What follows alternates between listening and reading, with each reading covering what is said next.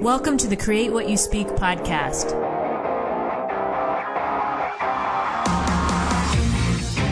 Join me as we have a real life discussion on how to change your life by changing your thoughts. Remember, question everything, trust yourself, and find your truth. Welcome to the Create What You Speak podcast. My name is Sloan Fremont, and I'm your host. I really love the title for this week. This week's title is Emotionally Nutritious Thoughts and Giving Up Your Investment in Fear. Both of these phrases come from the book of the author I'm interviewing this week. Her name is Gilda Joffe, and she's the author of the book Dancing with Your Muse, Inner Magic to Release Fear and Embrace Creativity. And if you're someone who fear rules your inner world, which then actually limits what you do in your outer world, or if fear is the compass by which you live your life, um, and it keeps you stuck in the same place, or if fear just really tends to show up and you feel like it's keeping you from who you really are, then you're not going to want to miss this episode. Gilda and I have an amazing discuss- discussion about fear, about what it does to us, about creativity, about the importance of creativity, why we are all creative beings and you don't have to be an artist or a musician to be considered creative, creative. Creativity shows up for us all day, every day. As humans, we are creators. We're creating everything, which is the title of the show, Create What You Speak. So we really get into these two areas of fear and creativity. And I really love Gilda's perspective on what she has to say. So stay tuned. You're, you're going to love this episode. Uh, before we get into the show though, I just want to remind you of a couple things. Uh, if you're not signed up for my newsletter, please do that. Go to sloanfremont.com and on the right hand side, you're going to see uh, just a little box. You can enter your name and email address. Uh, no spam will go to you. This is how you can get your updates on latest podcast episodes on any of the upcoming events I have. I'm cre- I told you last week I'm creating some different products. And so those on my newsletter list will be the first one to know about that. So make sure you sign up there. If you have to pause this episode, pause the video, pause it however you're listening, get signed up and then come back and join us. The second thing I want to remind you of is if we're not connected on social media, I would love to connect with you. All my social media links are in the show notes. So please be sure to connect there. Again, pause the video, pause the audio if you have to so we can get connected um, because I'd love to learn more about you. And this is how you can stay up to date. You can know what's going on. And also you, this is how you can connect with me. If you have questions, if you want to talk about anything on any of the episodes, if you want to carry that conversation over, social media is a great place to do that. So make sure you get connected. Use the links in the show notes before to do all that. All right. So let's get to it. Joining me today is Gilda Joffe, author of the book Dancing with Your Muse, Inner Magic to Release Fear and Embrace Creativity. Fear of failure is a universal issue that can hold even the most talented of people back from reaching their full potential. This book is a series of 30 essays which speak about the common and debilitating anxieties encountered on the path to creative expression and encourages you to seek success on your own terms. Gilda, I want to welcome you to the show. I'm so happy you're here. Oh, thank you, Sloan. I really appreciate your inviting me. I'm, I'm very happy to be here. Yes. Well, I have to say, I absolutely loved your book. Um, everything in the book spoke to me in such a way. I, you know, I, I was as I was making my notes for the show, um, one of the big things that I appreciated about your book was was your sense of humor of how you wrote the stories. And and in the essays when you share your experiences and you share other people's stories that you've worked with um, everything was so relatable. It was very um, gently approached on such a, a topic that can be one that makes people want to run the other way. Well this is true and people usually do run the other way. Yeah. Um, which is why they don't really get to access the the solutions to their own right. fears. Right. And I understand those fears because I've been through them. It's not like I'm talking from Mount Olympus and I've never experienced any of this. This book comes from my my own experiences and those of my colleagues and uh, students and friends and clients. So, yeah, it's we don't yeah. want to run no, exactly. So why don't we start out by having you tell us um, just a little bit about yourself and what led you to write your book? Oh, it's a long story, but to make it very short, I was a performing violinist for most of my life. And during that time, I just saw in my own life how when someone being creative or in a business arena or in any other profession, what stops them from moving forward when they can move forward, but simply are afraid of following their own inner vision, so to speak. Yeah. Whether it's by society stopping them saying that they shouldn't go forward, can't go forward, must not go forward, it's not right to go forward, whatever the, the opinion is, mm-hmm. and following it. And so I've, I saw a lot of that in my students and in my clients, and I saw the pain that came from not following that inner vision. And I really, really wanted to find a way to help people to get beyond that point yeah. so that they would not be stopped. Yeah. And you, in the beginning of your book, you tell the story of when you, I think you're around 12 years old and you had this experience at this music recital and you learned something very powerful at that age. Can you tell us a little bit about that? Sure, sure. I was petrified. I was more than petrified. I was beyond petrified wood.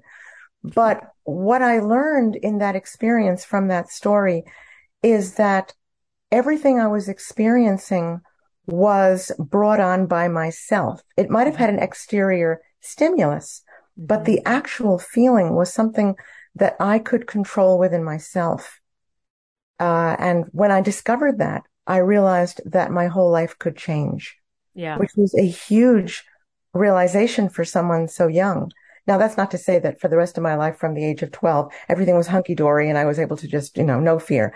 But it planted a seed within myself and I understood that it all begins and ends with ourselves. Yeah.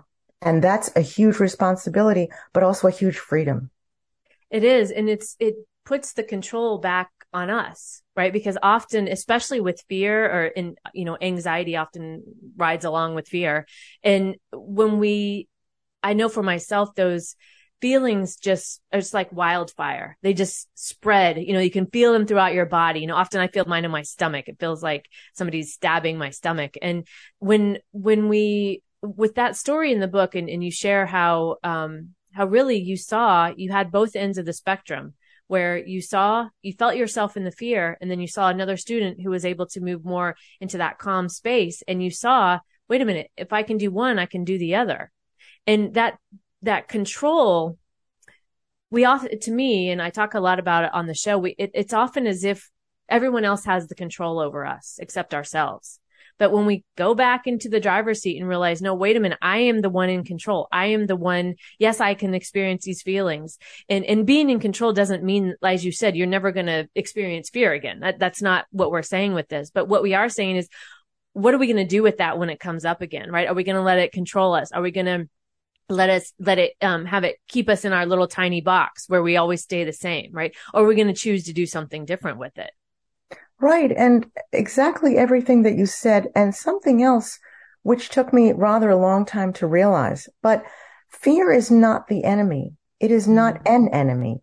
Fear yeah. is actually a friend. First of all it's trying to protect you right. from something which it thinks you need protecting from. Right. And secondly it's a signpost for something else which shows you what you need to surmount in yourself to move forward. Yeah. It's simply a sign. Now, obviously, if something is running after you and is going to eat you, you're not going to stand there and analyze it. You're going to run.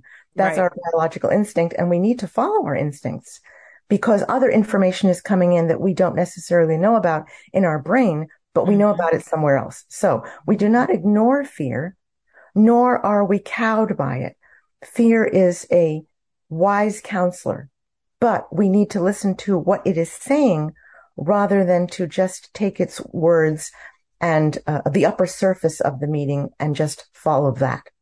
It's right. a dialogue with fear to find out what it means. Right.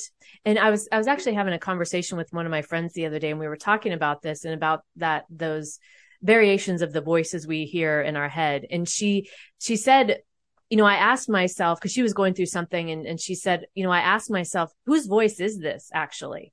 Right? Whose voice is saying these things? Is it actually my voice? Is it society's voice? Is it my family's voice? You know, all these different voices. And I think when we're thinking about fear, especially, it's so easy to have every other everybody else's voices pile in and it all becomes all meshed together and we just think it's our own and we think it's our own thoughts and everything that um, it, it comes from us but if we start to dissect it, pay attention to it, like you're saying, we might realize it's actually not our own voice. Yes. And I think it's really difficult to realize what is our own voice. Yeah. I mean, we have our teachers, we have our parents, we have our friends, we have society, we have pressure from all sorts of people. And it's not so easy to figure out what one really thinks. Yeah. Even if you sit down and have a dialogue with yourself and ask yourself, well, what do I really think about this? It's not so easy to come up with an answer. But it is important to at least get an inkling of what we think and then to try to pull out like the Gordian knot, try to pull out the threads and figure out what is it that we think, what is it that the society thinks, what is important about both of those points of view, mm-hmm. because they may mm-hmm. both have something that's truly helpful for us. We need to sort of balance them out and see and tease out what the truth of it is. Not yeah. only the truth of the situation, but the truth for ourselves. Yes. And those can be two different things.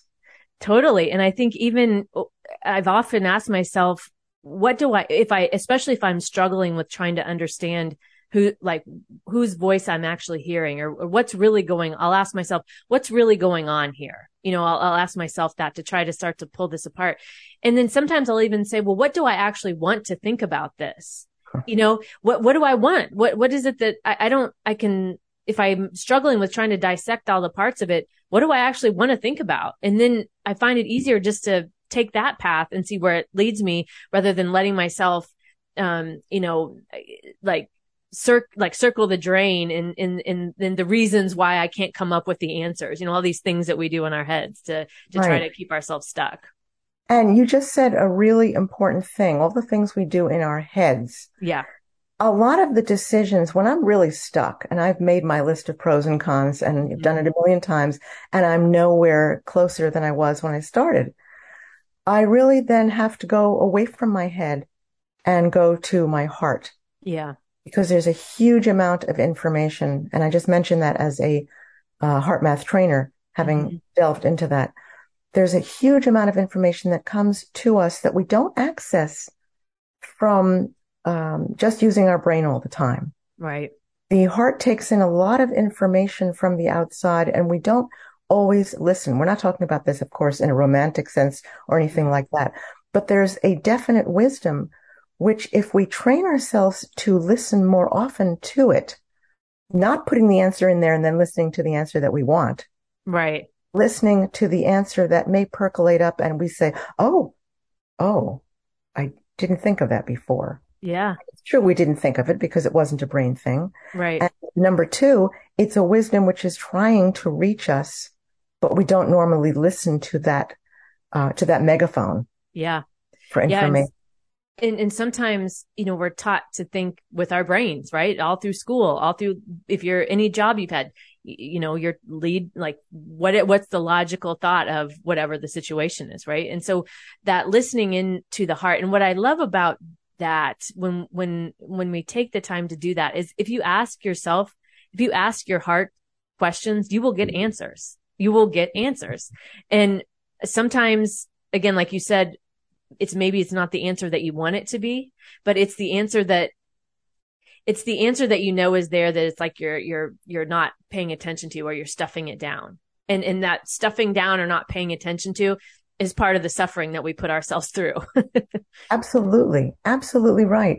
And one needs to remember that the brain is like a big library. Mm-hmm. It makes decisions based upon the information that is in the library. Yeah. It only gets, um, it, but it gets information from outside sources, from the heart, actually. The heart sends 80% information up to the brain then the brain makes decisions based on that. Mm-hmm. But it can only make decisions based on input. It does not make decisions based on uh, other material that the heart has. So that's why you go round and round in circles with the brain, but you don't necessarily get the answer that you want. Now that is not right. to discount the brain and everything else. We know how important that is. Right. But it is true what you said that the kind of information you get from your heart is not a predetermined answer based on what you have in your brain already. It's based on other input, which we don't usually pay attention to. Yes. Yes. And if you do follow your heart, you will find that you will never make a wrong decision. Mm-hmm. Mm-hmm. Yes. And it just doesn't work that way. Right. And, and I want to move into, so we've talked about fear a little bit. And then the other element of your book is talking, is about creativity. And I really loved how throughout the book you shared, you shared reminders, you shared stories, you shared why you know why creativity is so important right? And and one my favorite quote probably that and i actually told somebody this quote yesterday and they were like ooh because it was such a juicy way to write this. But you said um and you're talking about creativity in the book and you say therefore it is of paramount importance that what we think is of the most emotionally nutritious nature if we are to have a happy and creative life. And I loved that, the most emotionally nutritious nature, because most people don't even eat a nutritious diet. So even to have nutritious thoughts is, is something that's like, you know, is, is not something people most commonly do. So in creativity, you know, it's such a big topic, but maybe let's start. What does creativity mean to you? And, and who is creativity for? Well, to answer the second part, creativity is for everyone because we are mm. born like that. Yeah. There isn't yeah. a child who is born who's not going to be creative sitting on the floor and doing something, mm-hmm. making a big mess, or it's a mess to the parents. But to the child, it's incredibly creative. So creativity is for everybody. Creativity is even for animals who are creative. If you've yeah. ever watched a crow take a stick and get, put it into a, a hole and get something out. Uh, so they're more creative than we think. Mm-hmm. And so what does creativity mean to me? It simply means creativity, I think, is really an expansion and production of your own potential, mm-hmm. whatever that is, mm-hmm. whatever form it may take. It does, and that means any profession of any kind can right. be creative. Creativity does not mean someone who just holds a brush, a pencil, words, or whatever the art forms are. Right. Creativity is not just an art form. Creativity is the thought process mm-hmm. and how we live Yes. And you say that in the book about, I mean, we're creating all day, right? We're creating, even if we're doing the laundry, right? Trying to fold it in a certain way or wedge it into the drawer so it's very neat, you know, whatever, the simplest of things we can be creative in. And you think about things that people do at their home to like, um, I don't know, save space or, um, you know, oh, I need something to do this. So I went to the hardware store and got a pipe and, you know, whatever somebody might do. Creativity is, is is everything. It's, we're doing it all day, every day. And when we, and what I found about myself actually too is as an adult, um, wanting to expand my creativity has been, I think as an adult, sometimes hard to do because I'm doing like I'm doing something new and I'm a I'm a beginner at something, right? Where I'm used to being good at whatever I do, right? And I have this I've I talked about this on the show a couple of years ago. I did a dance competition, a six week dance competition. And I had, you know, I danced when I was younger and done like, you know, throughout as an adult, like dance classes, like at the Y, let's say, right? but I really was interested in learning how to do like Latin dancing. I wanted to learn how to do tango, you know, variations. So I was in this six weeks, six week dance competition. Each week you're partnered with somebody new it's very stressful, right? Because everybody's working and on top of this, you have to practice and learn this, this dance. And, and so we had our first competition, right? Cause you're actually competing in front of people. And our first one was big. There was probably 200 people there and my partner and I completely messed up completely messed up. We were on the, we started on the wrong side. We were totally off. These people are staring at us, right? The lights are shining on us. And I remember after I, I, was so mad after that because I'm like, we knew this, like we, we completely messed it up, right? But we knew this. And I remember after that, that one of my friends was there and she actually said to me, Oh, I could, I can't believe you did this. I would never do something like this. And I said, why? And she said, because I would never want to be bad at something. I'm not willing to be bad at something. And now I know not everybody wants to be bad in front of a large group of 200 people, right? But I, that really stuck with me after that whole dance experience because we went on and, um, I actually ended up getting sixth place out of like 15 people. So I was very proud of that because I was, you know, again, not, um, it was all new to me, but my willingness to do that and, and also seeing the other side of that where somebody had no willingness to try something new. Um, that, that I still remember that because I, I remember in my mind, I was like, your life must be boring then if you're not willing to try something new in no matter what that is. Oh, that you brought up so many important points there. It's first of all, one thing that came to mind first is one of the joys of getting older is, at least for me, yeah, I love making a fool out of myself. Cause, I mean, I don't do it on purpose, but, but if I do, I'm so free. I don't care. Yeah. It's a great yeah. feeling. You don't care anymore. But so it brings me back to my childlike self where kids don't care if they mess up after, right. before a certain age, before they get conscious about things. They just try things. Mm-hmm. And in the very fact of your having done that competition and whether you did well or didn't do well in your own mind, mm-hmm. you did something wonderful and were a success completely because you did it. Right. Right there and then. Right, right. there. Doesn't matter, sixth place, first place, whatever. You did it and somebody else didn't. Right. You know? So you stepped out of your comfort zone. And yes, it's very difficult for adults to try something new because we are so judgmental on ourselves. Yes. We've got to do this as well as we do our career, which we've spent 30 years doing. Right. By the way, right. you know, right. Nobody and in six weeks, I should be, yeah. yeah. Eh, nobody remembers that it, it, this doesn't happen in five minutes or one minute or 60 right. seconds. Right. No, we want it now. So yes, it's our own big fat ego that stands in the way of just trying something new and being an utter horror at it. But that's not the point of the doing something new. The doing something new is for our own fun, our own creativity. Yeah. If we put a non-nutritious thought in, like, I'm really bad at this and what are people going to say, blah, blah, blah, blah, we miss our whole life. Right. Like kid refusing to take the next step forward because maybe they'll trip and fall. Well, then they're never going to get anywhere. Right. Well, right. And, you know, I, years ago, I was in a coaching program and the, the, and this has always stuck with me. The coach said, you don't see a bunch of people crawling around on the floor because they never learned to walk, right? They kept walking and then they would fall and they would get back up again. And I think with that experience with the dance, like I was horrified. I was so horrified afterwards because we had messed up. I was embarrassed, you know, all of these things. But my friend saying that to me, it, it was like a checkpoint for me where I was like, wait a minute. Yes, I can feel all these things, but I did this. I got up here and I did this. And that, that, that confidence and being able to, being willing to do that and just be like, oh well after that it could only go uphill right? After that i was like oh well here we are. Here we're gonna do, we're gonna do it. And i think that helped me um it helped me in other areas of my life because i didn't take everything so seriously. I wasn't so you know i didn't have to perfect everything. It was just i could go do this thing and there we go yes absolutely because perfectionism is the great killer of life yeah, yeah. and you're building confidence, as you said, by doing something new and who cared how it went really. Yeah. But it is true that when you do new things, regardless how it goes, it builds confidence that maybe if you did a zip lining, which I haven't done, but I'm going to force myself to do, maybe if I do that, I will do something else in it different in my career, for example. Right.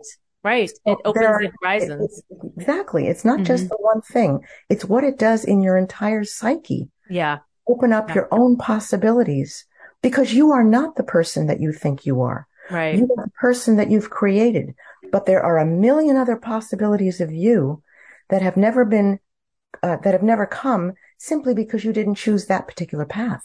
Right. There is no one you. And that is such, that is again, that to me is such a freeing concept. Like it's, it, once we get that and understand that, that to me is so freeing. And one of the, the themes that I, that I got throughout your book that I really, really liked is you, you talked a lot about, um, following different paths that maybe it doesn't seem like the right one, or maybe it looked like a mistake at the time or whatever it might be, but all those possibilities and opportunities that come up as a result of that. Like we don't, like, I know you know, let's say in my 20s and even probably early 30s, I felt like I had to be on this map that had to go straight, you know, straight line like this. And if you slightly deviate, well, the whole thing is going to come crumbling down, right? Which as obviously as I've gotten older, that's the exact, exact opposite of how you want to live. But that, that freedom that comes with that, um, I, I really liked that theme. Do you want to talk a little bit about that and, and how that showed up in your life? Sure, because every time I thought I was going to take a straight path somewhere, it went to the opposite direction. right. uh, I mean, I thought I was going to live in this country for the rest of my life, and I left after one year. I thought I was going to live in this country for the rest of my life, and I ended up leaving after about 10 years. But there are no straight lines. Mm-hmm. Life is made up of just experiences. Yeah. Whether they fall together in a pattern is something we make ourselves. Right.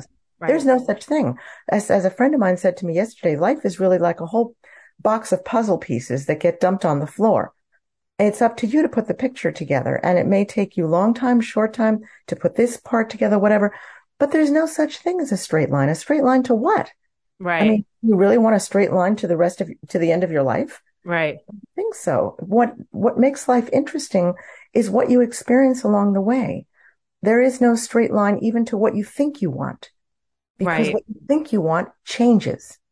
Right. And we change. And, and I, that was one thing Hopefully. I've really had to remind myself that, you know, change is okay. I can change my mind. It's okay to change my mind, right? That's actually part of the experience. And that, that straight line, I think, I mean, it showed up in my life is like almost as if there's this, I just did a show about this, about how I felt like thing like I had blinders on or something because things I said I wanted in my life, which I didn't think I had, were actually already there. I just couldn't see them in that way. And so to me, it's like that straight line has always been like the line of per, my perceived per, perfection for something or the line of like, it's, you're never, you're never there. It's always this future point that you're always trying to get to, but you're never actually there. And, and it, I was like, well, wait a minute. Here is there. Like here, I, where I am right now is there. I, I I'm I'm I'm over it with trying to dangle the carrot out in front of myself as if it's always inaccessible for me. I'm like I, I'm not living that life anymore. So that that that straight line or that perfection that wants to creep in, yeah, that's no, that's not the way. That's not the the life we want to live. I don't think. No, and and I'm so glad really that you discovered that early because um, many people never discover that mm-hmm. that life there is here. I like that. Right. Right. There is here. And this putting this constant carrot in front. When I get there, everything will be. Yes. When I get there, there's always another when I get there. Mm-hmm. But the there is here and life is made up of here's. Yeah. That's all you have. And if you're constantly living in a perceived there, you're missing everything that you're missing your entire life. Right. This is the life. This yeah. Is it. This yeah. is it. Yeah.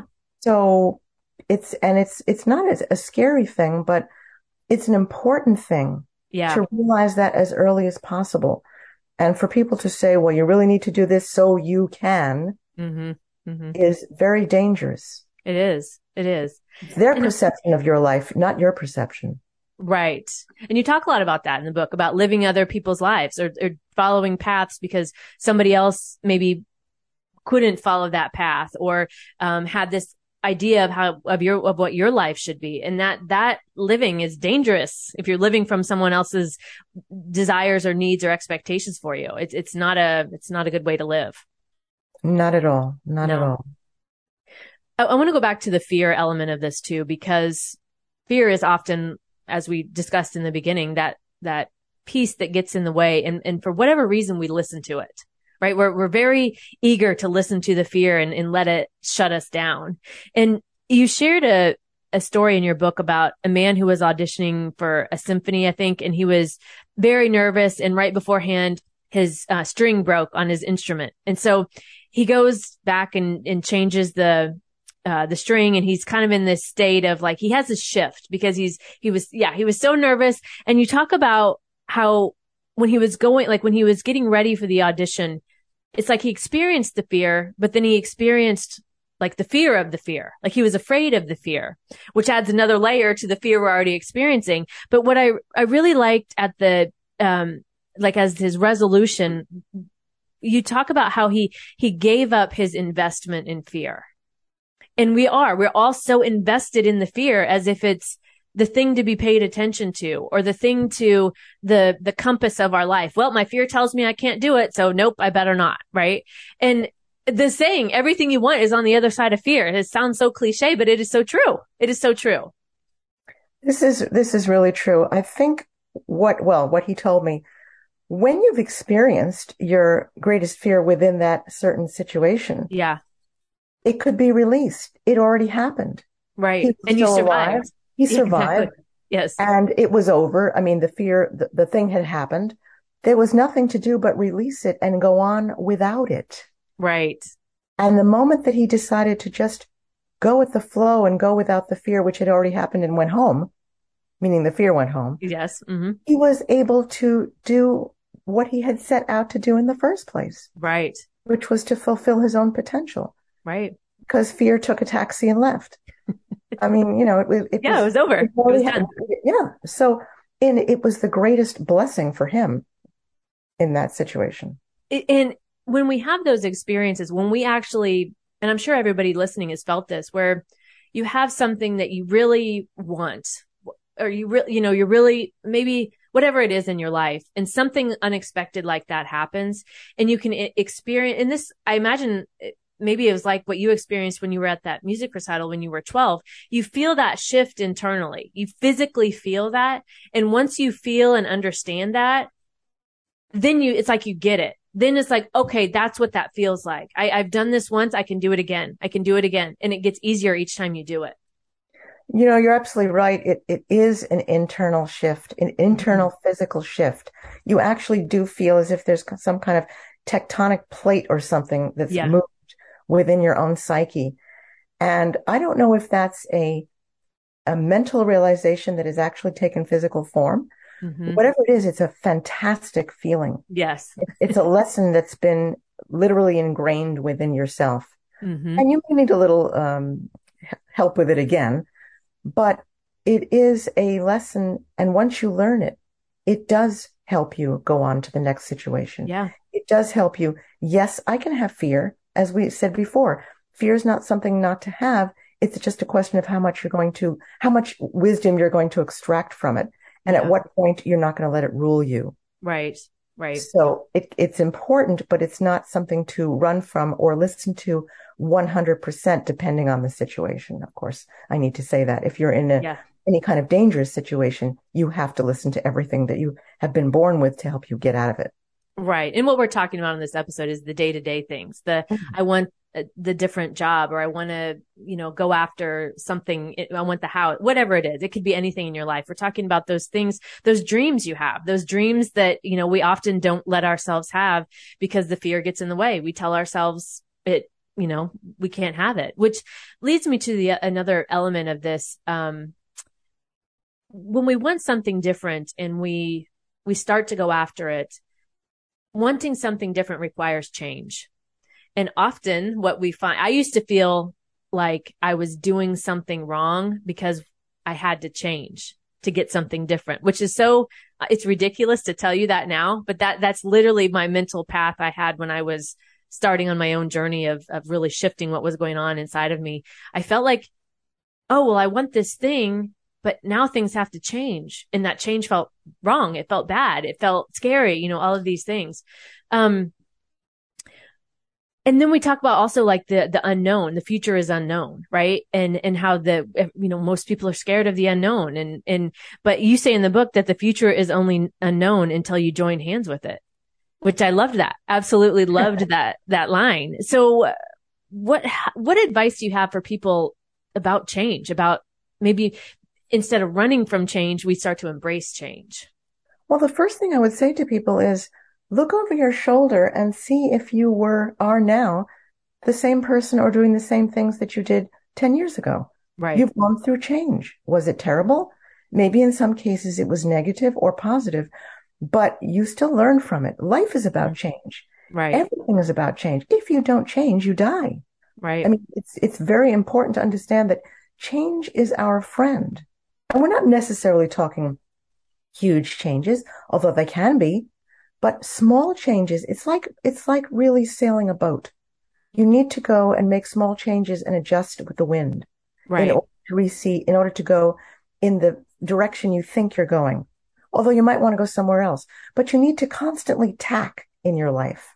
Yeah. With your sails and with your, um, the way that you're going to live. Because if you don't constantly adjust, you don't see the next um, vision around the corner. You don't see the next possibility if your scenery is always the same. Right.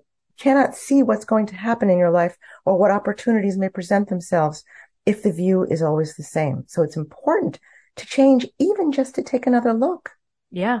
Yeah. And also I think if we're stuck in that fear, we have that layer of fear over what we're seeing as well. And so that, that like hinders our understanding of what's going on around us and keeps us even further stuck in those. I, I to me, I've always felt that as if it was a tight box, like I was bouncing off the walls because I couldn't move. I, I had nowhere to move. And when we start to open ourselves up, you know, that, that's living. That's the, that's living. That's the path that gets you to that next thing that you say you want.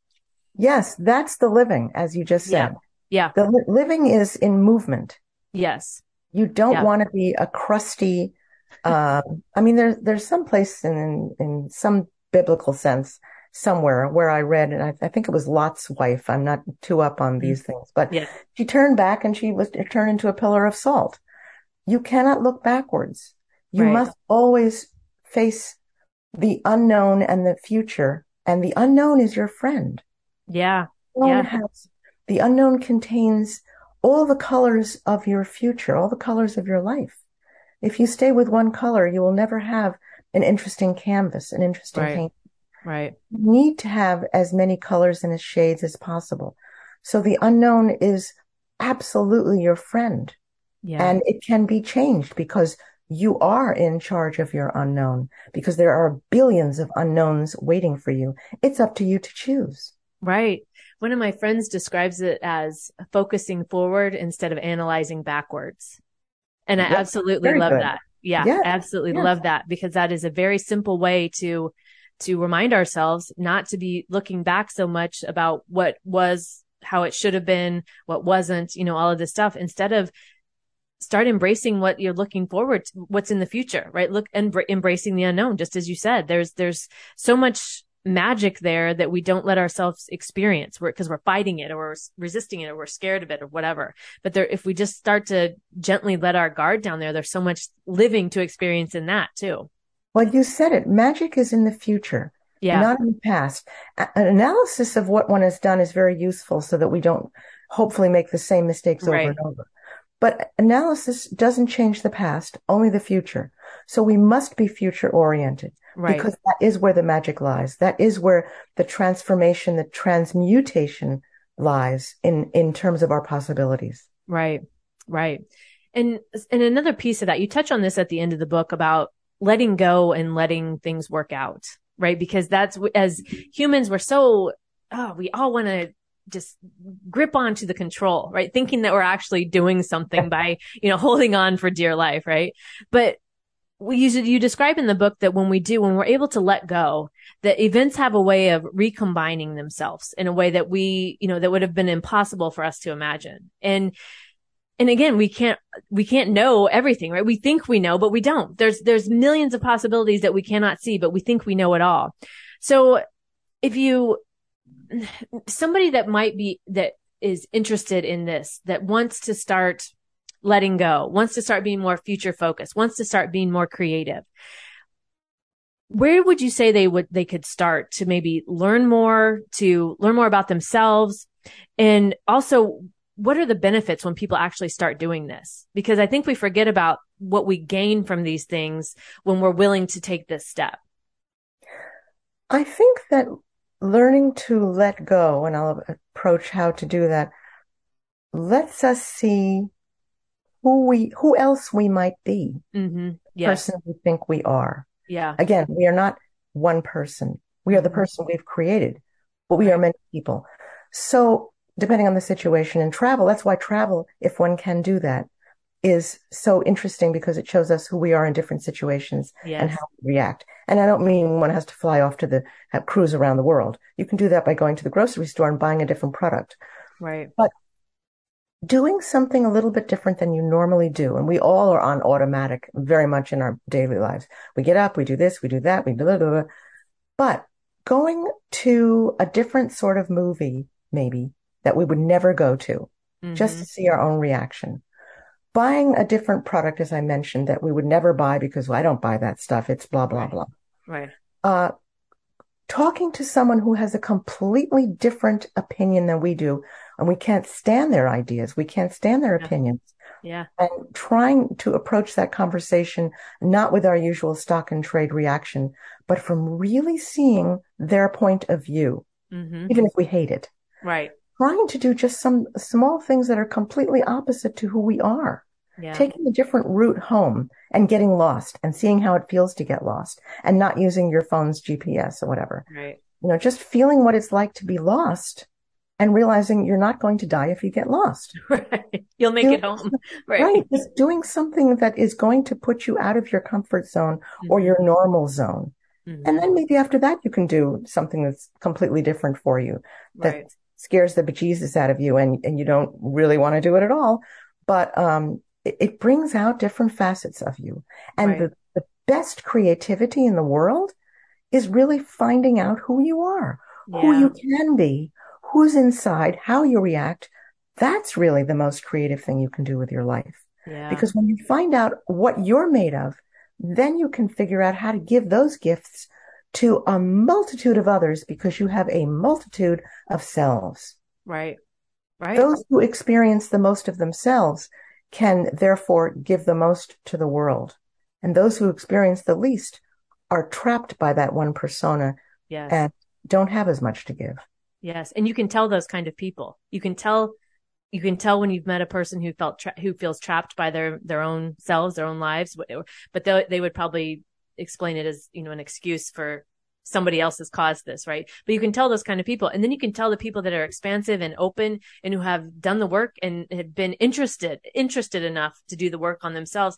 And those are the people that are fun to be around. Those people are exciting. They they they show you a different side maybe than what you're used to living that I love being around people like that. And that's one of, one of the reasons I love doing the show and I love mm-hmm. talking to authors because I get to experience that when I mm-hmm. talk to different people about their books because eh, perception and what we think we know we need to be skeptical of our own beliefs, right? Because we're just not, they're just not what we think is just not always the truth. I mean, we have, we have so many layers and so many lenses we're looking through, but in this, this exploration of creativity, this willingness to to allow yourself to be creative and whatever that means for you. It doesn't, we're not talking you have to get a paintbrush and, an, and a board, right? We're talking this could be anything in your life, but that expansion that comes from creativity. And as you said, cr- finding out who we are is like w- the joy of living, right? Because we're, we're, we're living for us. We're living in, in our own harmony. We're not doing the, or living outside of, um, who we were meant to be or who we want to be. And that there's so much freedom in that. I know I keep saying the word freedom on this episode, but that's in this conversation. That's how it feels to me. That's what comes up for me is there's so much freedom if we're willing to do this.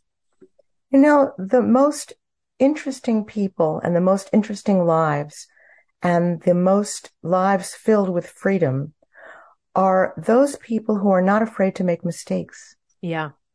Mistakes are nothing at all. They're just what is a mistake? That could be a whole Yeah. other show. But people who are not afraid to just do something different or to get a different result than that which is expected from others Right. have the happiest lives, have the most lives filled with freedom because they're not filled with self-imposed or societal constraints. And as I mentioned in the book, that's why society loves uh, weird entertainers. Right. And I put Right. weird not as a judgmental, but just as a descriptive here, Right. because they allow us to fulfill those aspects of ourselves that we do not allow ourselves to do. Right. And that's why people pay hundreds of dollars to go see them. I mean, among other reasons, maybe. But that just shows how important it is to be different. Yes. And how that's, that's not a bad thing. It's a good thing. No, it's a good thing. It's Mhm. a very good thing. Mhm. Not only for the, the entertainer who is definitely living their own creative life, but for the people who are not allowing themselves to do that as much or feel that they can't. Those entertainers are allowing them to do it. But maybe we could find in our own lives the courage and the uh, curiosity and the excitement of just being ourselves, whatever that is, and having the courage to find out what that is, because we only Yeah. get one that I know of, one chance at this, one go Yeah. around. Right. Right. And like, as we said, this is it. You're living it right now, right? You're mm-hmm. living it. This is it. My guest today has been Gilda Joffe, author of the book Dancing with Your Muse, Inner Magic to Release Fear and Embrace Creativity. And Gilda, before we close out, what do you hope the readers learn or take away after reading your book? My greatest wish is that people have the love for themselves, which they don't normally have, mm-hmm. to find out who they are, what their lives can be in whatever avenue they wish to pursue mm-hmm. without listening too much to perhaps the short-sighted views of others. Right. Some people may have some good advice, but essentially it's your life and you really need to learn how to live it to the fullest potential to have that freedom of which you speak. Yeah, live life on your terms, as we said at the beginning beginning of the book. Well, Gilda, again, I want to thank you for joining us. Can you tell the listeners how they can find out more about you and your book? Oh, thank you, Sloan. Yeah, they can form, they can find me on performermindset.com, which is my website. Mm-hmm. And that's basically where you can get all the information about me. But I just want to say how much I've so much enjoyed this conversation with you, Sloan. It was just really wonderful to talk to a kindred spirit. And I'm really hoping that this will help other people to, to be kindred with their own spirits. Yeah. Yeah. Yes, I love that. Again, thank you, Gilda. It's been an amazing conversation. Thank you for joining us. Thank you, Sloan. You've been listening to the Create What You Speak podcast brought to you by webtalkradio.net. You can also hear this podcast on Spotify, iHeartRadio, Stitcher, Apple Podcasts, and your favorite podcasting platform. I'm Sloan Fremont, and I hope you'll join me for the next episode of the Create What You Speak podcast, where we will continue to free our minds, expand our consciousness, and untangle those thoughts and patterns that keep us from living the life we desire. Check out my website, sloanfremont.com, to learn more.